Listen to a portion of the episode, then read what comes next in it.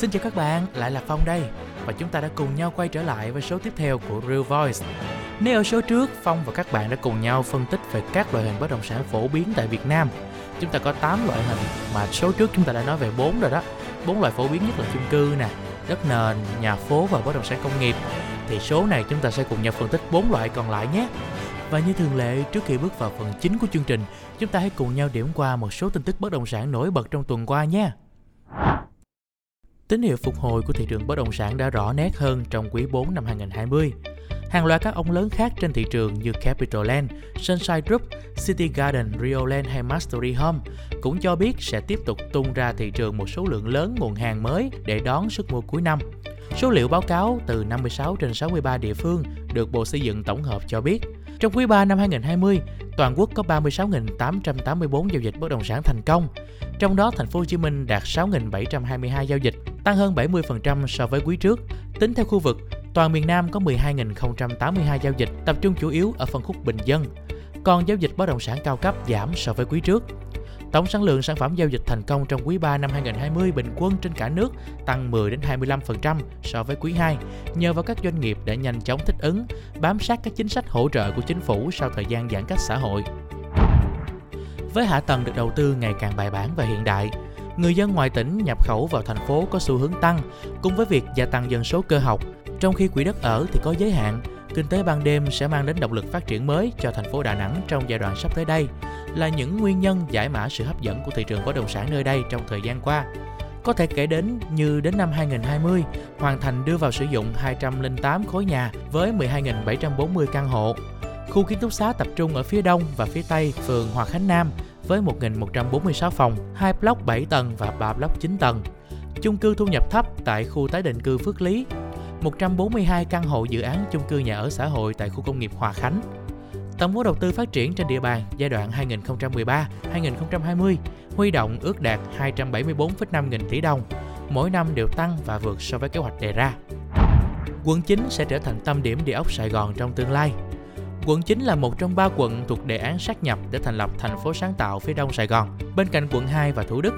Sau hàng loạt công trình giao thông trọng điểm với quy mô vốn lên đến hàng trăm nghìn tỷ đồng, đề án này đã là động lực mới thúc đẩy bất động sản khu vực phía đông tiếp tục cất cánh. Điển hình trên phân khúc căn hộ cao cấp, giới đầu tư và người mua vẫn duy trì sự quan tâm và các dự án vẫn duy trì mức giá tăng ổn định. Như báo cáo quý 3 đã thống kê, giá bán sơ cấp trung bình đạt 2.423 USD một mét vuông, tăng 17,2% theo năm, nhưng lại giảm 6,2% theo quý.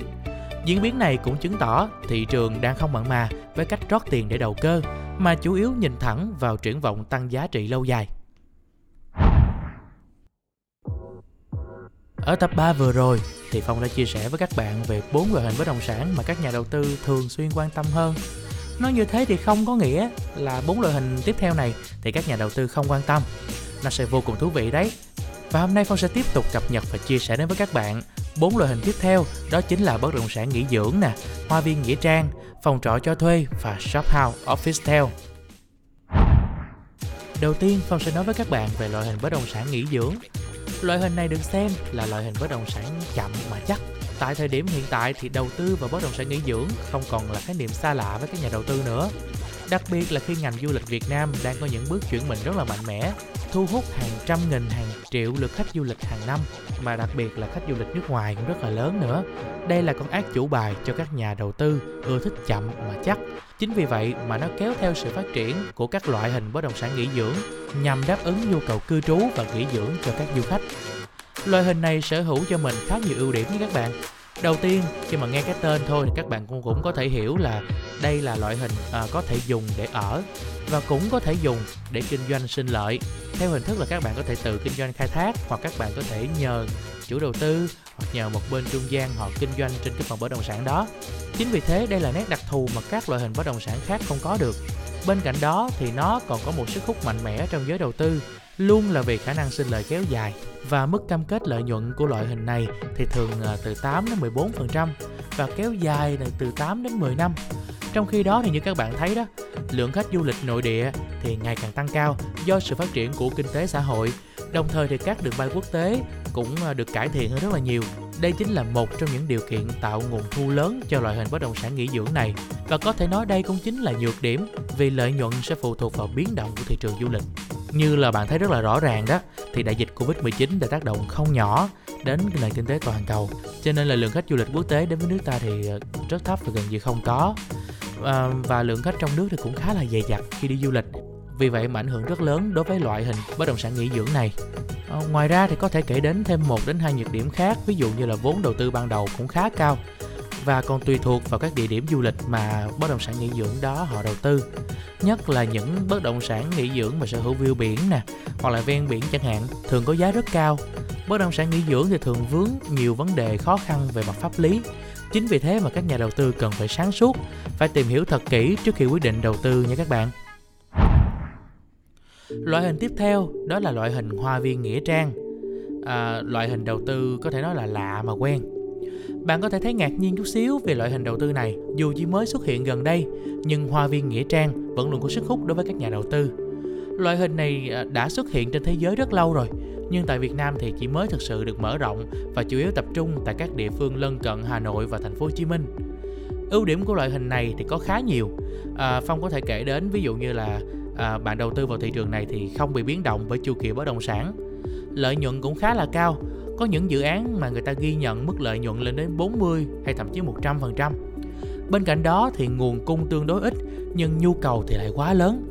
Vốn đầu tư vừa túi tiền và các sản phẩm cũng rất là đa dạng nữa. Thường thì sẽ được các chủ đầu tư hỗ trợ thanh khoản và quan trọng nhất là hành lang pháp lý đã được mở cửa cho mô hình này. Tuy nhiên, Phong cũng lưu ý với các bạn về một số nhược điểm mà loại hình này có thể gặp phải, đó là luôn chịu ảnh hưởng bởi các yếu tố quy hoạch của nhà nước. Quan niệm đầu tư của người Việt Nam mình nè thì cũng còn khá ngần ngại bởi vì chúng ta đang kinh doanh trên một vấn đề nó rất là tâm linh, à, kinh doanh một cái ờ, nơi à, dành cho người đã khuất thì một số bạn cũng sẽ dè dặt. À, vì vậy thì thật sự cũng như các loại hình khác thì phong khuyên các bạn nên cân nhắc khi đầu tư mô hình này.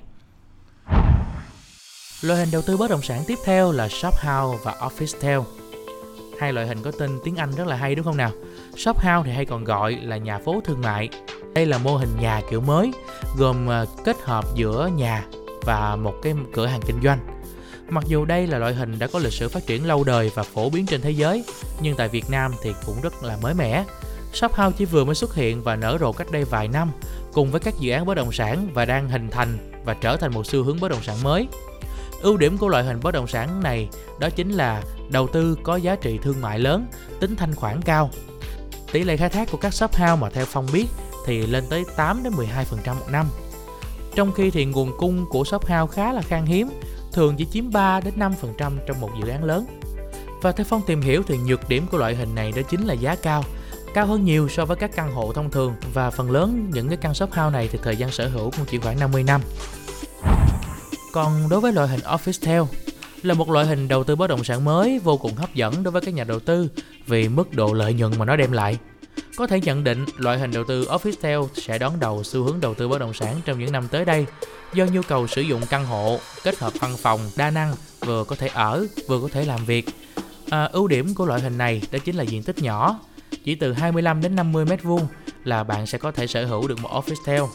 Giá bán của nó đi theo đó thì cũng sẽ thấp.